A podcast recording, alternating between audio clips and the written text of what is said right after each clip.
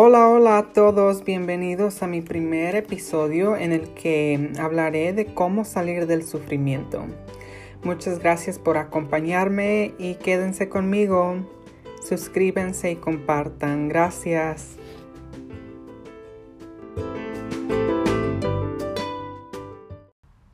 Antes de comenzar a hablar de cómo salir del sufrimiento, quiero compartir una pequeña historia de cómo es que surgió este tema. Mi primera opción no fue cómo salir del sufrimiento. Mi primera opción era describir qué es un sanador espiritual y qué, y qué es la sanación. Pero hace unos días, cuando estaba durmiendo, tuve unos sueños en los que me llegó información, unas visiones y imágenes de las cuales desperté muy rápido y agarré mi teléfono y empecé a hablar y hablar y hablar toda la información que había llegado hacia mí. En mis sueños veía yo unas imágenes las cuales me decían que yo tenía que hablar del sufrimiento primero, antes de hablar de la sanación. Espíritu, la divinidad, Dios o el universo, como quieran ustedes llamarles, también me hizo saber que es muy importante contemplar lo que es el sufrimiento antes de, de entrar a la sanación. Y por eso es que nuestro tema de hoy es cómo salir del sufrimiento. Espero y lo disfruten mucho. Muchas gracias. Mediante este sueño reconocí dos tipos de sufrimiento. Estas imágenes y esta información me mostraba también que el sufrimiento no está limitado a estos dos tipos. El primer tipo de sufrimiento es el que nos causamos los seres humanos los unos a los otros. Yo con mis acciones daño a otra persona, otras personas con sus acciones me dañan a mí y, y por resultado existe un sufrimiento. En este tipo de sufrimiento hay una víctima normalmente.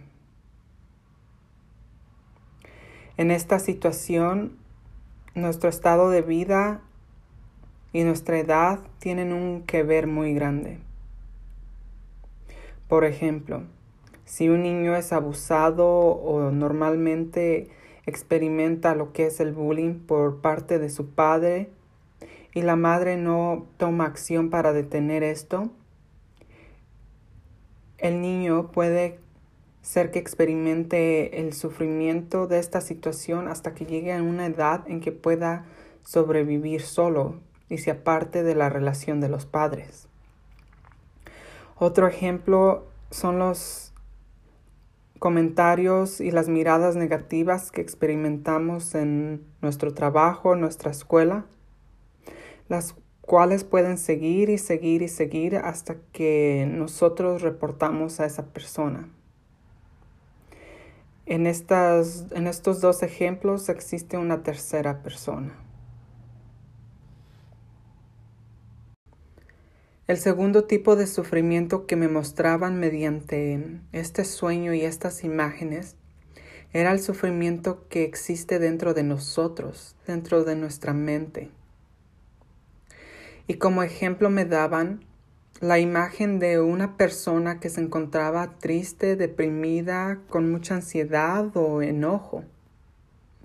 Y ellos me remarcaban que esta persona o este individuo tenía una opción.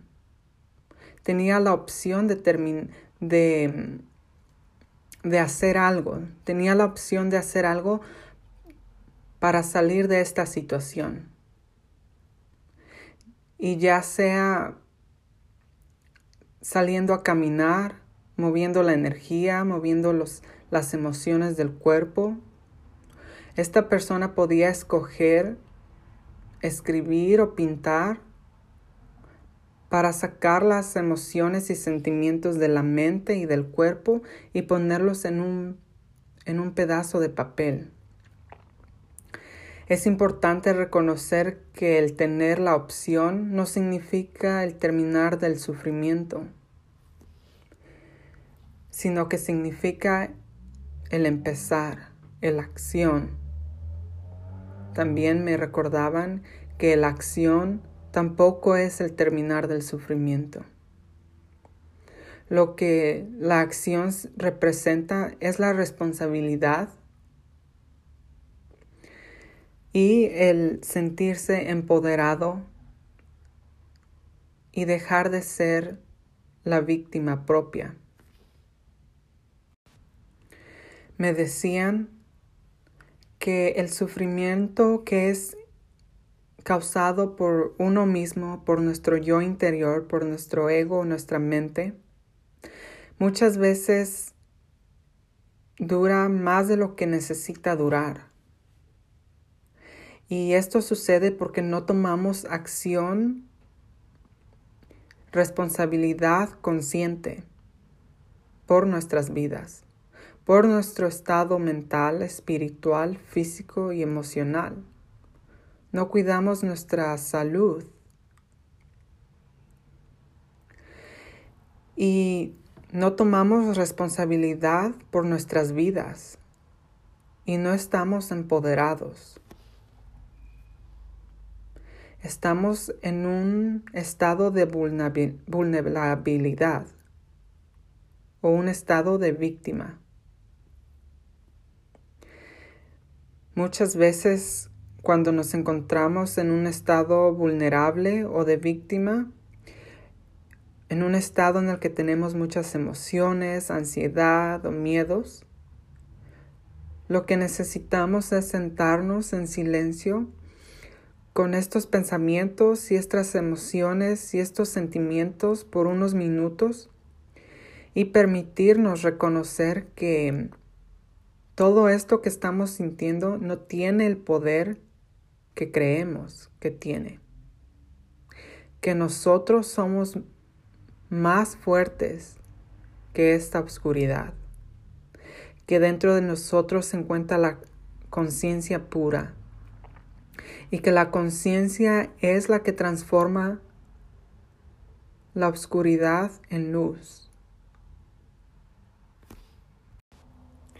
Claro, quiero remarcar que el estar en nuestro poder o el sentirse o el ser empoderados es tener esa, esas ganas por reconocer nuestras necesidades, ya sean mentales, físicas, espirituales o emocionales.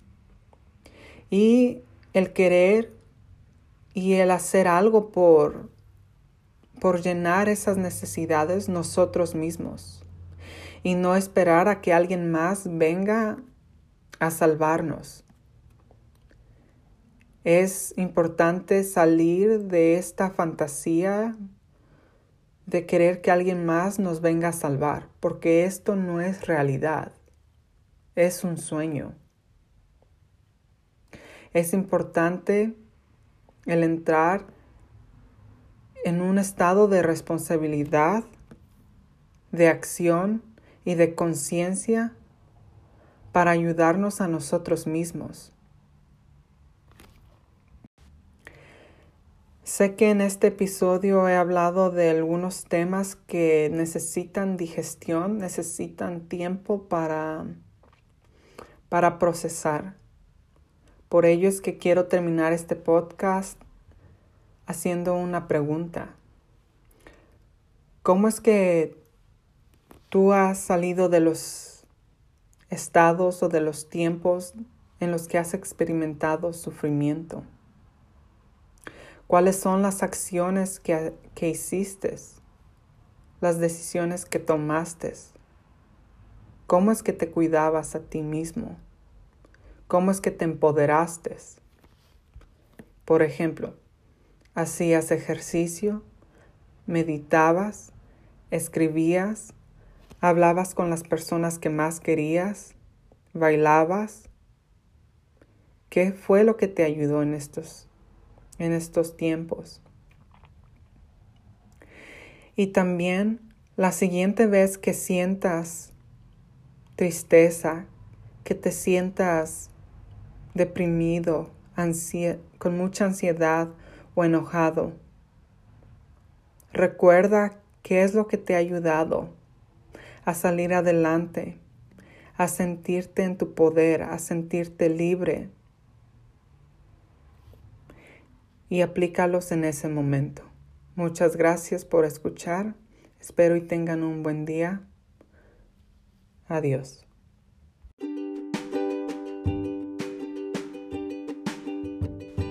Gracias por escuchar este podcast. Espero y te haya gustado. Puedes compartir este episodio o suscribirte a mi podcast. No puedo esperar para hablar de nuestro siguiente episodio, de nuestro siguiente tema. Nos vemos pronto. Mucho amor, muchas bendiciones. Namaste.